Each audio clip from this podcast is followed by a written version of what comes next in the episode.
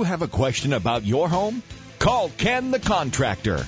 Ken Patterson is a Class A licensed contractor who has designed and built multi-million dollar commercial and industrial projects and single family homes up and down the East Coast. And now, Ken the Contractor brings his years of experience to the radio. I have a, a hardwood floor. Want to know how to go about cleaning it and refinishing. So you want to come back to a good, clean, new look on that wood because under that stain, that wood, once you sand, it's going to look brand new again. If I had a small area to do, I might deal with it myself. If I were going to be doing an entire house, clearly I would not. Do you have a question about your home, inside or out? Call Ken the Contractor. Ken the contractor is on the air once again this weekend. Ken is here to answer questions that are important to today's homeowner. Hi everybody, I'm Jim Britt along with Ken Patterson, Ken the contractor. You can always be part of our show by dialing our contact number 800-614-2975 or you can email questions to kenthecontractor.com. And the only thing we want to mention is because of the volume of emails that we get, it takes a while for Ken and our mailbag editor Aaron Yoder to get around to answering your question, but eventually they will get you a specific answer to any of your email questions questions. And also, we pull some of those questions out, particularly the interesting ones that we think would be applicable to a large portion of our listening audience, and we'll bring them to the radio and put them on air. We've got some more of those coming up this hour. And again, you're welcome to be part of the show at 800 614 2975 right here with Ken the Contractor. We have seasons, not only home building season, but we have home fraud season. Yes, and I mean that in the sense of repair, maintenance, and we've all heard of quote, gypsy contractors, and I use that term very loosely. You see it in the news media from time to time. You read about it. You hear it on the radio, the TV. There are people out there, unfortunately, that are looking for a quick buck, willing to do a few minutes work to make things look good for you, to take your dollars and go down the road and head somewhere else and take advantage of other people. What I want you to do is be very cautious about this because we are in that season, especially when it comes to folks that will do everything from trimming trees to sealing asphalt to repairing gutter to repairing roofing. And while there are thousands of legitimate contractors and business people throughout our communities, our states, and around this country, there are just a handful that want to take advantage of you. And these are the ones we need to be on the lookout for. And I don't mind telling you, even as a professional builder, someone who's done this for a long time, even as I have bought materials, just millions of dollars of materials and products over the years, that I too have to be aware of that, that there are new people that come along and they have to be properly checked out. You run them through a vetting system and you make certain that everything is as it should be. And I want to touch on this for you today.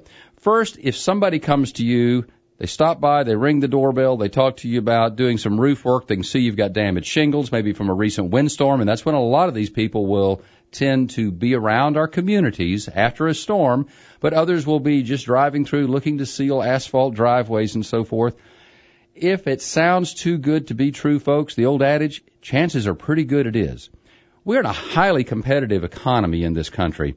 Everybody that's out there is trying to make a profit, as minuscule as it may be, and they deserve to make a profit in order to stay in business and to service your needs and others when somebody gives you something that is less than half the price and half the time, and you all these signs are, uh, we only take cash, we don't take checks, we can do it right now, but you have to sign the contract now because it's actually only good this afternoon. When you're hearing all of those things, you need to walk away. That's the time to close the door and say, thanks, I've got something else I'm doing. I don't need to talk with you.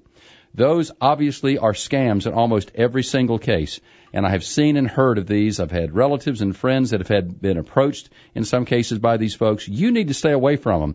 Some guidelines you need to go by. One, if you've got a legitimate need for service around your house or you've had damage after maybe a severe thunderstorm, some high winds, hurricane, tornadic activity in the area, you need to be soliciting some bids from folks unless you have emergency work. If you've had a storm come through and rip shingles off the house and you're subject to ruining the inside of that house with another rainstorm tomorrow, then you need to call for some emergency help. But you still do that by going through known local companies, not somebody just traveling around an old beat up pickup truck with an out of state license plate from five states away. And this is where many people are caught. So even in an emergency situation, there are local people that will come to your need. And for most of us, in almost every place you're listening, you've got friends, relatives, and neighbors nearby that are going to take care of the most dire needs you have to help protect your property. So don't get caught up in some of these scandals and these things that go around where you're paying three or four times more than you should and you're being ripped off. You just don't need to deal with it. When you have time, as long as it's not an emergency situation, you always want to get three bids. You want to talk to people that are in your community for several reasons. One, it's easy to get references on those companies, regardless of what the maintenance happens to be. It's also easy to contact them. You've got somebody local. If you have a callback issue, and you need follow up or you need some assistance. The other thing I want you to think about is you're keeping your dollar in your community. And that one dollar that you pay to that local contractor or service person may come back to you several times as it moves its cycle through the community uh, in the circle the way the dollar changes hands. So I happen to be one that like working in the location, spending the dollars in the location that my client happens to be and where I'm working. So again, don't fall for these high pressure tactics that we talked about. If it's too good to be true, chances are pretty good that it is. Be sure you're getting at least three bids out there. And a lot of this is what I tell you if you're building a new home as well, or you're putting on an addition, but I go into much more detail. These are quick and simple things you need to follow for just some ordinary maintenance, painting, power washing, roofing, repairs, asphalt repairs, tree trimming, those type items around our house. You want to be certain that you've got the name and address of the business and that you do a little bit of checking. It can be simple as making two or three quick phone calls over the course of an afternoon if you get some quotes in the morning. You may want to ask them for some suppliers so you can call the supply house. Hey, do these guys pay their bills? I, they're going to be putting some shingles on my house. I want to know that when I pay them, they're not going to run off and leave me where you can come file a lien on my house. Those things are critical. Let me ask you a basic question about dealing with a contractor, uh, and that is, what's the standard in the industry? Now, I can't think of any other type of service where I have to pay up front for the service. Anything else, if I'm paying somebody to mow my lawn, I don't pay them to mow my lawn and then expect them to show up on Wednesday. When the lawn gets mowed, I get a bill and then I pay for it. I go to a restaurant, I don't pay for my meal before I've eaten it. What about with, with contractors? Yeah. I mean, are there circumstances where it is appropriate for upfront dollars to exchange hands or in many of these cases when the work's done, that's when you'll see your money. Okay. First, in, in my experience as an, and as a professional, I have never charged an upfront dime from anybody. I do believe that contractors should have the ability, the financial wherewithal to fund their project, to qualify their customer, and be sure they're going to get paid. But yet there are a number of tasks that you may hire folks to do that are smaller entities. If they're going to have to spend let's say $10,000 for materials and it's custom and the supplier requires them to put $3,000 down, it would not be uncommon for them to come to you and say, I require three or four thousand dollars in advance. They're simply paying their material supplier for this custom item on your behalf and it can't be returned. That would not be uncommon. Where I would be very reluctant as a homeowner, as a builder to pay anybody up front is strictly for a service where they're going to come out and let's say they're going to seal the driveway. They've got a hundred dollars worth of materials and they've got supposedly four hundred dollars in labor. They've got to trim back the grass and do some other things.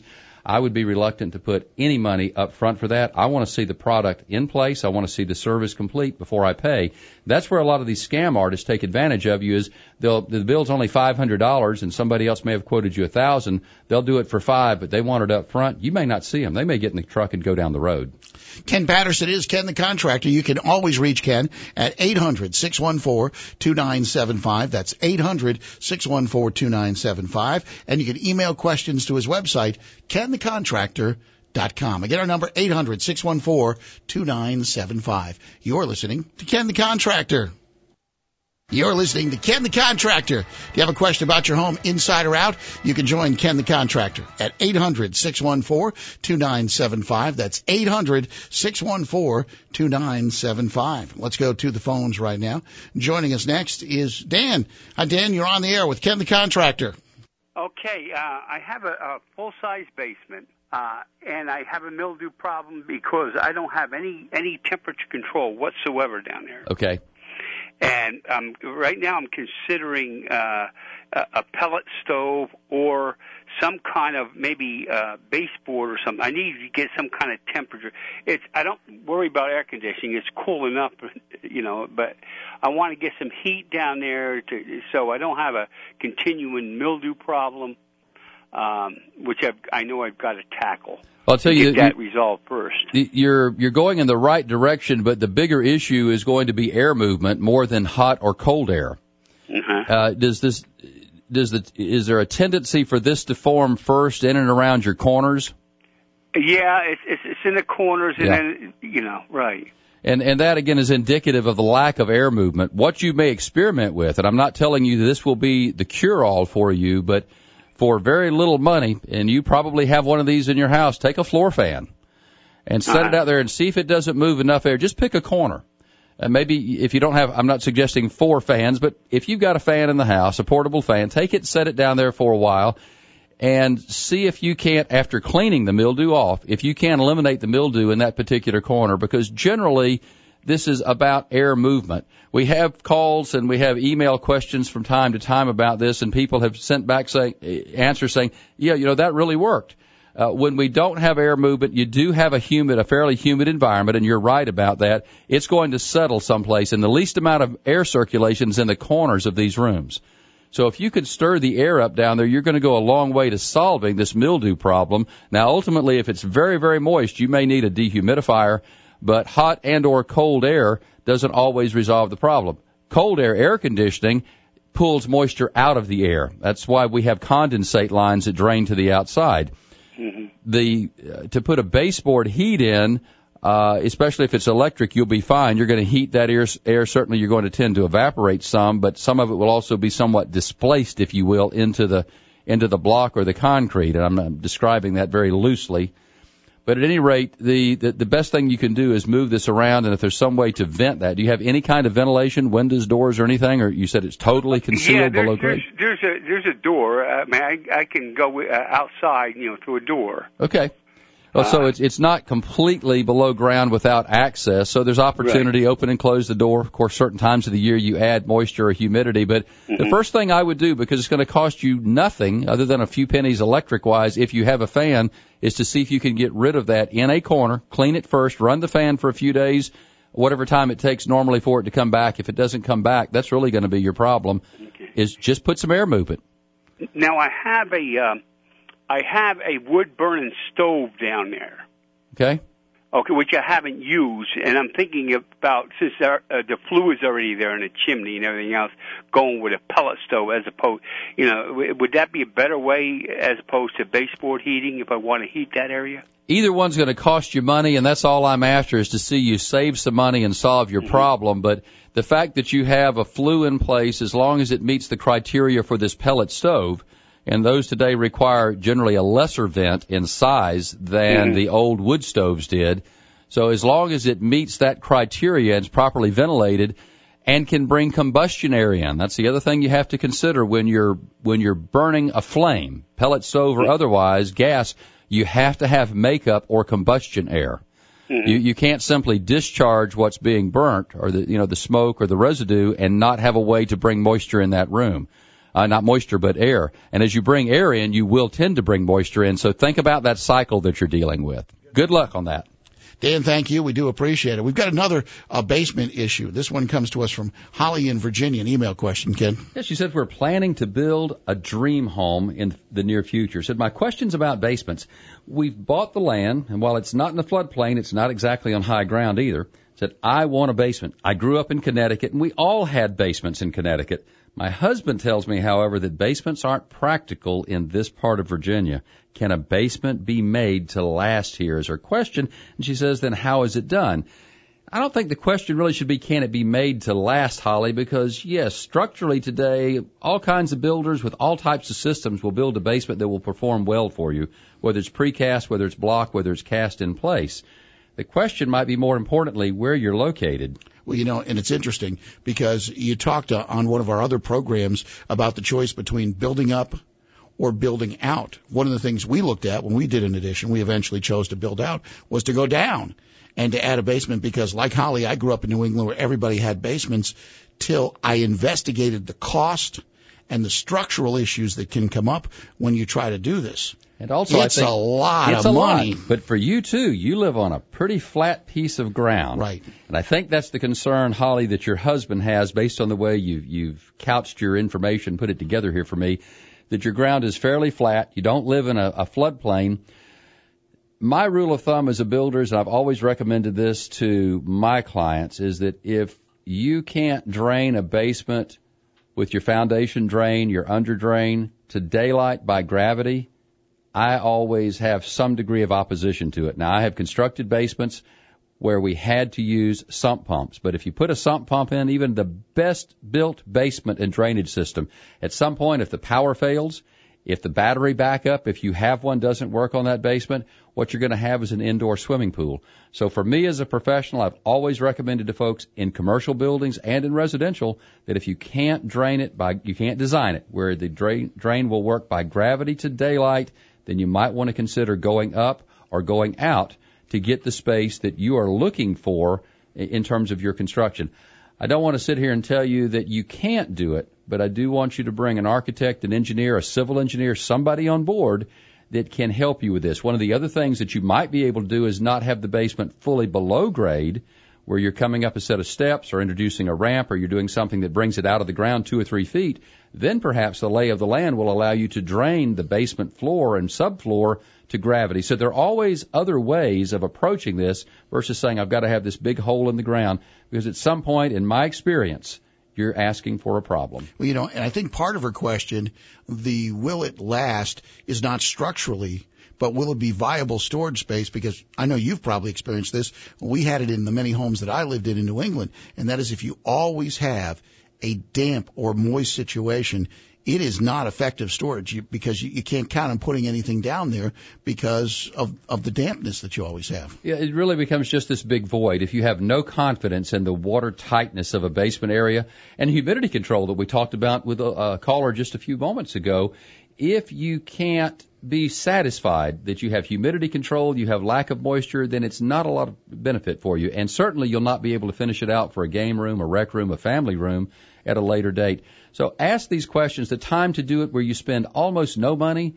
is just buy an hour or two from an architect, an engineer, a civil engineer, a structural designer, and evaluate these things. Also, depending on the size of your property, see if you have another location. Maybe it's not the dream location on site, but you might have to toy with getting a basement or having it in the ideal location on your property. You can friend Ken the Contractor on Facebook at Ken the Contractor and follow us on Twitter at Ken Answers. And always, you can be part of the show. You can reach Ken at 800-614-2975 or email questions to our website. That's kenthecontractor.com. Again, our number 800-614-2975. You're listening to Ken the Contractor. You're listening to Ken the Contractor. If you have a question about your home, inside or out, you can join Ken the Contractor at 800-614-2975. That's 800-614-2975. Let's go to the phones right now. Joining us next is Dan. Hi, Dan. You're on the air with Ken the Contractor. Okay, uh, I have a, a full-size basement. Uh, and I have a mildew problem because I don't have any any temperature control whatsoever down there. Okay and um, right now I'm considering uh, a pellet stove or some kind of maybe uh, baseboard or something. I need to get some kind of temperature. It's I don't worry about air conditioning; it's cool enough, you know. But I want to get some heat down there to so I don't have a continuing mildew problem, um, which I've, I know I've got to tackle. I'll tell you get that resolved first. You're you're going in the right direction, but the bigger issue is going to be air movement more than hot or cold air. Uh-huh. Uh, does this does the is there a tendency for this to form first in and around your corners? Yeah, it's it's, it's in the corners, and yeah. then you know, right. And and that again is indicative of the lack of air movement. What you may experiment with, and I'm not telling you this will be the cure all for you, but for very little money, and you probably have one of these in your house, take a floor fan and set uh-huh. it out there and see if it doesn't move enough air. Just pick a corner. And maybe if you don't have, I'm not suggesting four fans, but if you've got a fan in the house, a portable fan, take it, set it down there for a while, and see if you can't, after cleaning the mildew off, if you can eliminate the mildew in that particular corner, because generally this is about air movement. We have calls and we have email questions from time to time about this, and people have sent back saying answers saying, "Yeah, you know that really worked." Uh, when we don't have air movement, you do have a humid, a fairly humid environment, and you're right about that. It's going to settle someplace, and the least amount of air circulation is in the corners of these rooms. So if you could stir the air up down there, you're going to go a long way to solving this mildew problem. Now, ultimately, if it's very, very moist, you may need a dehumidifier but hot and or cold air doesn't always resolve the problem. Cold air, air conditioning, pulls moisture out of the air. That's why we have condensate lines that drain to the outside. Mm-hmm. The uh, to put a baseboard heat in, uh, especially if it's electric, you'll be fine. You're going to heat that air, air. Certainly, you're going to tend to evaporate some, but some of it will also be somewhat displaced, if you will, into the into the block or the concrete. And I'm, I'm describing that very loosely. But at any rate, the, the the best thing you can do is move this around, and if there's some way to vent that, do you have any kind of ventilation, windows, doors, or anything, or you said it's totally concealed yeah, below grade? There's, there's a there's a door. I mean, I, I can go uh, outside, you know, through a door. Okay. Well, so Uh, it's it's not completely below ground without access. So there's opportunity. Open and close the door. Of course, certain times of the year you add moisture or humidity. But the first thing I would do, because it's going to cost you nothing other than a few pennies electric wise, if you have a fan, is to see if you can get rid of that in a corner. Clean it first. Run the fan for a few days, whatever time it takes normally for it to come back. If it doesn't come back, that's really going to be your problem. Is just put some air movement. Now I have a uh, I have a wood burning stove down there. Okay. Okay, which I haven't used, and I'm thinking about since there, uh, the fluid's already there in the chimney and everything else, going with a pellet stove as opposed, you know, w- would that be a better way as opposed to baseboard heating if I want to heat that area? either one's going to cost you money, and that's all I'm after is to see you save some money and solve your problem. But the fact that you have a flue in place, as long as it meets the criteria for this pellet stove, and those today require generally a lesser vent in size than the old wood stoves did. So as long as it meets that criteria and is properly ventilated and can bring combustion air in, that's the other thing you have to consider when you're when you're burning a flame, pellet stove or otherwise, gas. You have to have makeup or combustion air. Mm-hmm. You, you can't simply discharge what's being burnt or the you know the smoke or the residue and not have a way to bring moisture in that room. Uh, not moisture, but air. And as you bring air in, you will tend to bring moisture in. So think about that cycle that you're dealing with. Good luck on that. Dan, thank you. We do appreciate it. We've got another uh, basement issue. This one comes to us from Holly in Virginia. An email question, Ken. Yes, she said we're planning to build a dream home in the near future. Said my question's about basements.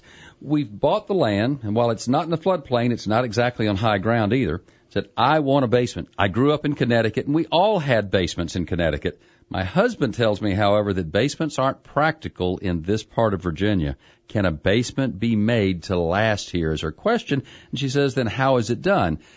I don't think the question really should be can it be made to last, Holly, because yes, structurally today, all kinds of builders with all types of systems will build a basement that will perform well for you, whether it's precast, whether it's block, whether it's cast in place.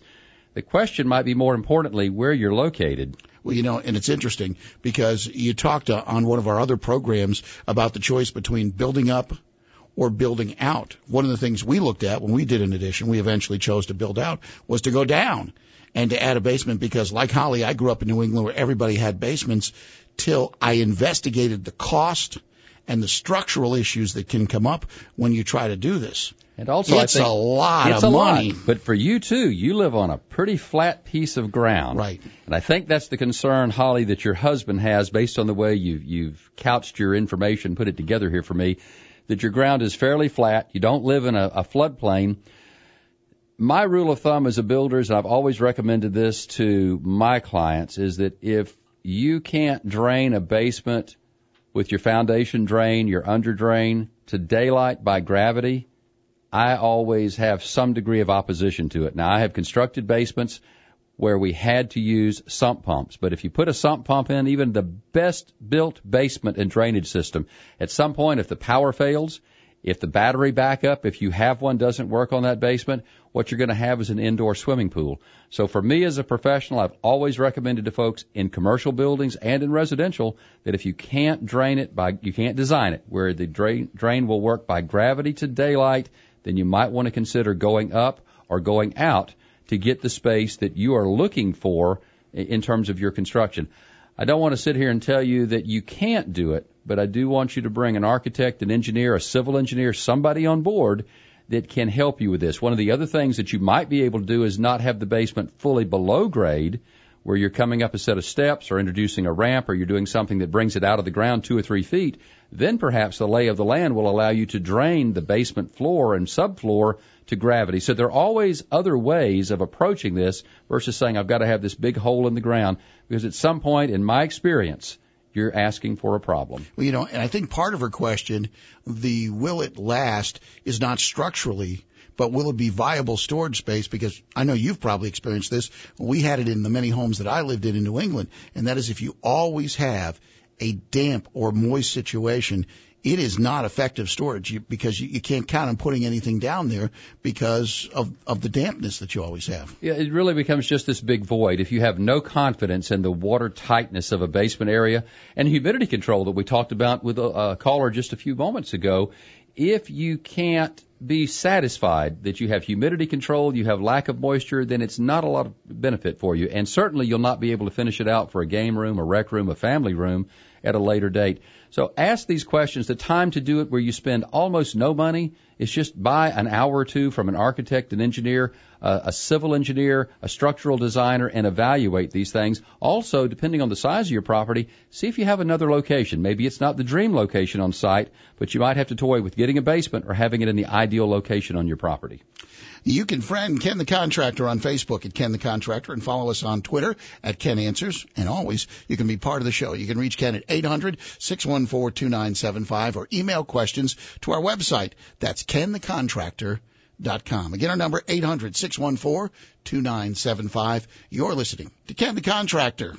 Ken the Contractor is here weekends ready to help you with projects around your house and also to answer questions that are important to today's homeowner. Here's a basic question. Is it time to replace those shingles? Ken will address that issue coming up in just a moment. But first, time now for our green building update for this week. Always looking for items for those among us that are looking to be a little more energy efficient, number one, but also to cut down on our carbon footprint, perhaps reduce our energy cost at home. And so when I look at green building, it's everything from solar panels to recycled products. Today I want to talk to you a moment about a product that you won't find on the market yet, in the market yet, but you will coming up in just the next few weeks. Hits the market coming out in June. This is a product by U.S. Sunlight Corporation. Now that might be a name familiar to some of you because two years ago I talked to you about a new release that they had just come up with, which was a solar powered attic fan. And that has gone over like gangbusters across the country. That tells you a lot of us are really into that. No electricity needed, the solar cell powering the fan, and controls down below to tell you that it runs because it runs so quietly you can't hear it, both removing moisture and heat from your attic.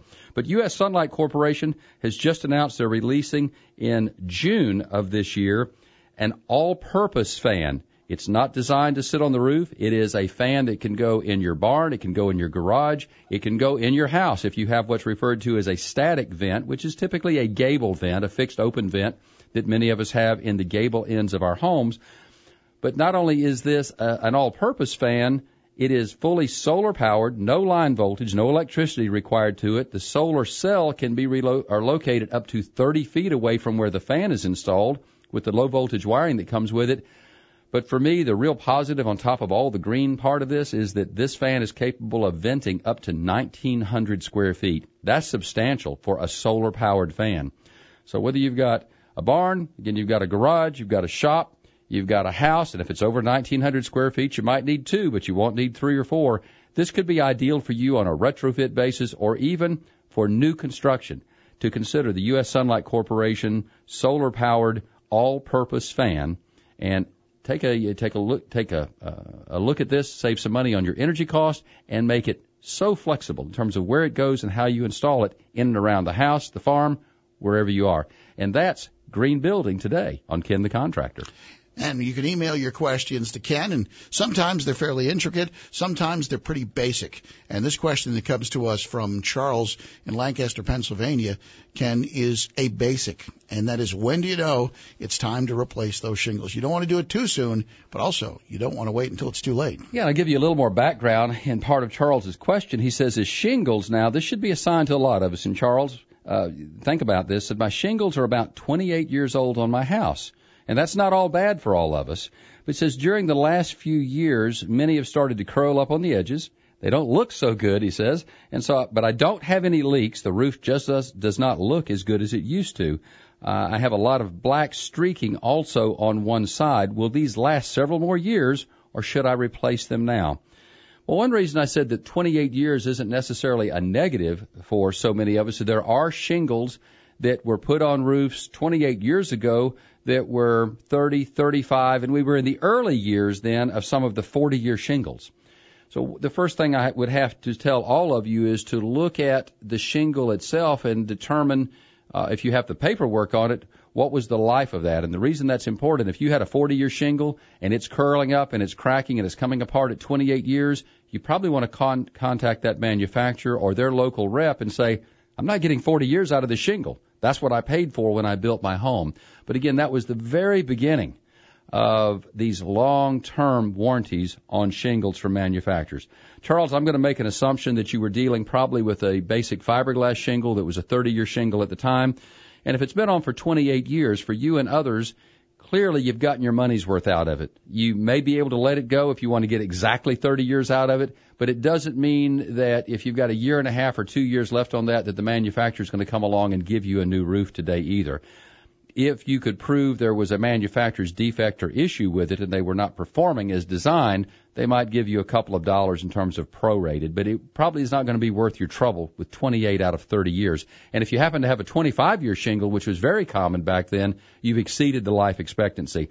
Some of the signs that all of us should pay attention to when we have excessive granule removal. You see it in your gutter or on the downspout where all the rainwater washes these granules off the roof. If that's excessive or you see what some call balding spots on the roof, uh, that's a pretty good sign that there's an issue with the shingle or they've reached the end of their life expectancy. When you see edges cracking, when you see shingles curling up, then that tells you all to, also that they have just lived as long as they're going to. And even though you don't have a leak, now is the time that you should start taking some prices from roofing contractors, Charles, get you three bids at least, and then talk to the roofers, find out what's going to be involved, what you have to do, are they replacing any rotted or damaged wood that's up there, analyze those bids, and go ahead and contract a new roof that suits your time, suits your budget, and you do it when you're not in a panic situation and you've got water pouring through the ceiling on the inside. So the bottom line for you is, yeah, I think it's time for you to put some new shingles on that roof, but do it as you can roofing, fencing, a lot of these are very seasonal. And uh, I know that you can get some good deals if you know when to contract these folks to do this particular work. Right now, you might have a difficult time getting somebody to come out and put on a new roof. Yeah, the warmer time of the year with the economy cranking up again and the home building business and repair and remodel business, it could be a little difficult. And for uh, Charles and others, though, that need a roof but don't have immediate issues in the sense that you have a leak. There's no urgency about it. You may want to wait until the fall of the year in your marketplace, and that the colder weather tends to come at different times of the the year. Obviously, depending on where you're listening to us, it comes sooner or later. But you may want to wait until the the building starts to wane a little bit for the summer season, early fall, and start talking with your roofers as their backlog is less, and they're saying, "Hey, I'd like to have a void for late. I mean, I've got a void for late fall." I'd work you in because I want to work my crew for the last few weeks of the season out here. You may find some bargains then. The other thing would be to wait until the spring if you don't have an immediate issue. Go ahead and get your numbers, lock those in at based on early spring prices where they're starting to build their backlog. That's going to be the best pricing for you. And Charles, uh, whenever you're dealing with a contractor, the one thing you would like to do, if you can, is buy American-made products. Absolutely. And whether you're talking to the roofer proper or you're going to buy the shingles, and I typically encourage you to buy the shingles through the roofer, tell him you want American made products, you want to see shingles that are made in the USA, you want to keep your dollars in this country and help preserve jobs and create jobs at the same time. Get that new roof. And you're seeing more and more of these, and I know Ken, in the work that you do right now, you're starting to see suppliers go out of their way to let people know that these products are being made right here in the US of A. It's real important to manufacturers and retailers alike today. You're going to see labels on the shelves. You're going to see them actually stamped on shingled bags. They come in wrapped paper. You're going to see that in many cases. Made in America. Typically you'll see an American flag there. We are promoting the USA. And I think the other final element is a lot of times folks thought they either had to make some type of uh, had to give up a little bit of quality or possibly they had to pay a little more.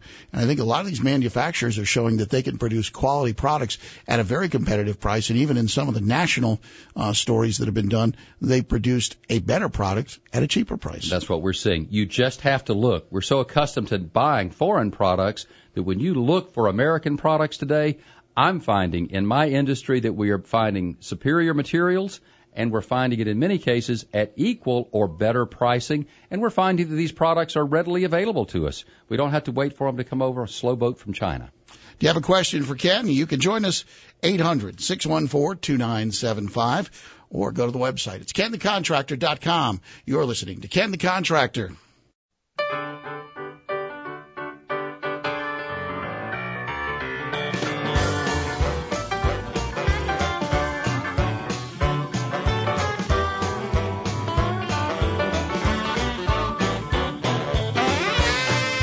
Welcome back. Ken the Contractors are right here. He's ready to answer the questions that are important to today's homeowner. Also, if you got a project you're working on this weekend and need a little bit of help, you can reach Ken at 800-614-2975. That's 800-614-2975. Let's go to the phones right now. Clarence is with us. Hi, Clarence. You're on the air with Ken. Yes, how you doing today? Hi, Clarence. Thanks for the call. Yeah, I was asking you about some shingles uh, on a roof. If you buy 30-year shingles, Okay. And 15 years they've been on there, and some of them starting to come loose. And I called the place where I bought them from, and they told me that on the sealing of them, it's only guaranteed for five years, depending on the area you live in and how the wind blows. Is that right or wrong? Well, I'm going to tell you again, as, as Jim teases me from time to time, you got to read all the fine print because that is possible. Now, do you have the? I've never had anybody tell me that, but I do read the information on different products, and there are little caveats occasionally. If you got a 20 or 30 year product, it may say it one it could be prorated. If there's an issue in less time than that, it may also talk about certain weather conditions, climates, or environments that ex, that's, the warranty's excluded. Do you happen to have the documents from when you purchased the shingles? No, I don't. They're TAMKO shingles. Okay, well that's a good product. They've been around for a long Right. period of time, and I, frankly, I've never had anybody share that with me, and I can't tell you that I recall reading that in any of the fine print on those shingles. What I would be doing, unless they could prove to me in writing at the time I bought these shingles, the the, the produ- material that was produced with the shingles of the day, Right. I would be looking for a factory rep from TAMKO. I'd go beyond the supply house and say, Right. look, you know, find you a factory rep, ask that factory rep to come look at the shingle and look at the product. But there are some caveats where there are exclusions to warranties on so many products that are out there, but that's one that would be new to me. Right, because I called the distributor where we got the shingles from, and they said no. Said five years their warranty on sealing. Well, again, uh, that's a new one for me, and I've been doing this a long time. Put a lot of shingles on a lot of roofs, Right. and I would have issue with that if after six or seven years the shingles weren't sealing and the wind was peeling them up, and there were other issues up there. Right. I would have on my own behalf as well as on behalf of my customer. I would be in the middle of the manufacturer. You can bet on that. So that would be where I would go, and it, until they can prove it in written form, show Right. you the data from when that shingle was manufactured. I would take this one up one more person and one more person until, without a doubt, Right. they've answered your question. Okay, appreciate it. Thanks for the call. Thank you a lot. Take care. Bye. Appreciate it, Clarence. If you'd like to join us, you can. 800-614-2975. That's 800-614-2975. Every week, Ken brings you an app of the week, and uh, not all of them are uh, uh, 100% restricted to just working around your house. This is one that you stumbled on during your travels that, that I think is very interesting. And I got to tell you, when I moved from New England and the Mid-Atlantic states down south, as we like to say, There you go, say, down south. I was introduced to Krispy Kreme donuts, and uh, those of you who live south of the Mason-Dixon line, you don't have to be told about Krispy Kreme donuts. And that's why I can call this one a really sweet app, folks. Ah. Okay, you're going to like this one, and I knew Jim would like this one as well because he and I are uh, diehards when it comes to the Krispy Kreme donut. But in my travels recently, and I and I'm one of these guys that when the lights on, my wife would tell you, I'll turn around, I'll make a U-turn, and I'll go back to the store because the lights on. Hot donuts. hot donuts. I mean, it gets me every time. Okay. So what I found, and some of you may be saying, Ken, you're behind the times. That's already been on the market for a few months. Yeah, that may be true, but I've got to tell the rest of you that this is out there. Krispy Kreme has a hot light app. It'll work with your iPhone. It'll work with your Android. You load this sucker in. It's absolutely free into your phone and it will alert you when the light is on for fresh donuts at the Krispy Kreme nearest your location. And I've talked to some folks that have used that. They love it. What what a what a ploy. I mean, what a game that Krispy Kreme's come up with to bring us back in the store. They understand my weakness, and there's probably at least one or two of you out there rolling in the floor right now laughing at me, but the rest of you are out there saying, "When can I download this because I need to get to Krispy Kreme?" And while it doesn't necessarily rate, relate to construction, I can tell you, as I said off the air in the studio a few moments ago, if you're in the construction business, if you've had anything to do with it, especially on colder mornings in the fall and the winter, there's nothing that makes your workforce happier than hot coffee and donuts on a job site. That Sugar High, will keep them motivated at least until lunch, and we all appreciate that. So think about that Krispy Kreme app. All right, let's try to sneak in one more mailbag question. And this is an interesting question from Nelson in Virginia. He wants to put some insulation in his house, but he wants a basic answer, Ken. Where should I start? Well, and it's it's not only where should he start, but the rest of the question has to do with the age of his house and his budget. Nelson says, I live on Social Security. I'm in an 80 year old house. My budget is limited. My old house has no insulation anywhere. Said I want to reduce my electric bill. Will insulation help? Number one. And the short and simple to that, Nelson, is absolutely. Everything you can do to insulate that house is going to benefit you when it comes to your energy cost. Says, if so, where should I start? I don't think I can afford to do the whole house. And it goes on. Another question, can I do this myself to save money?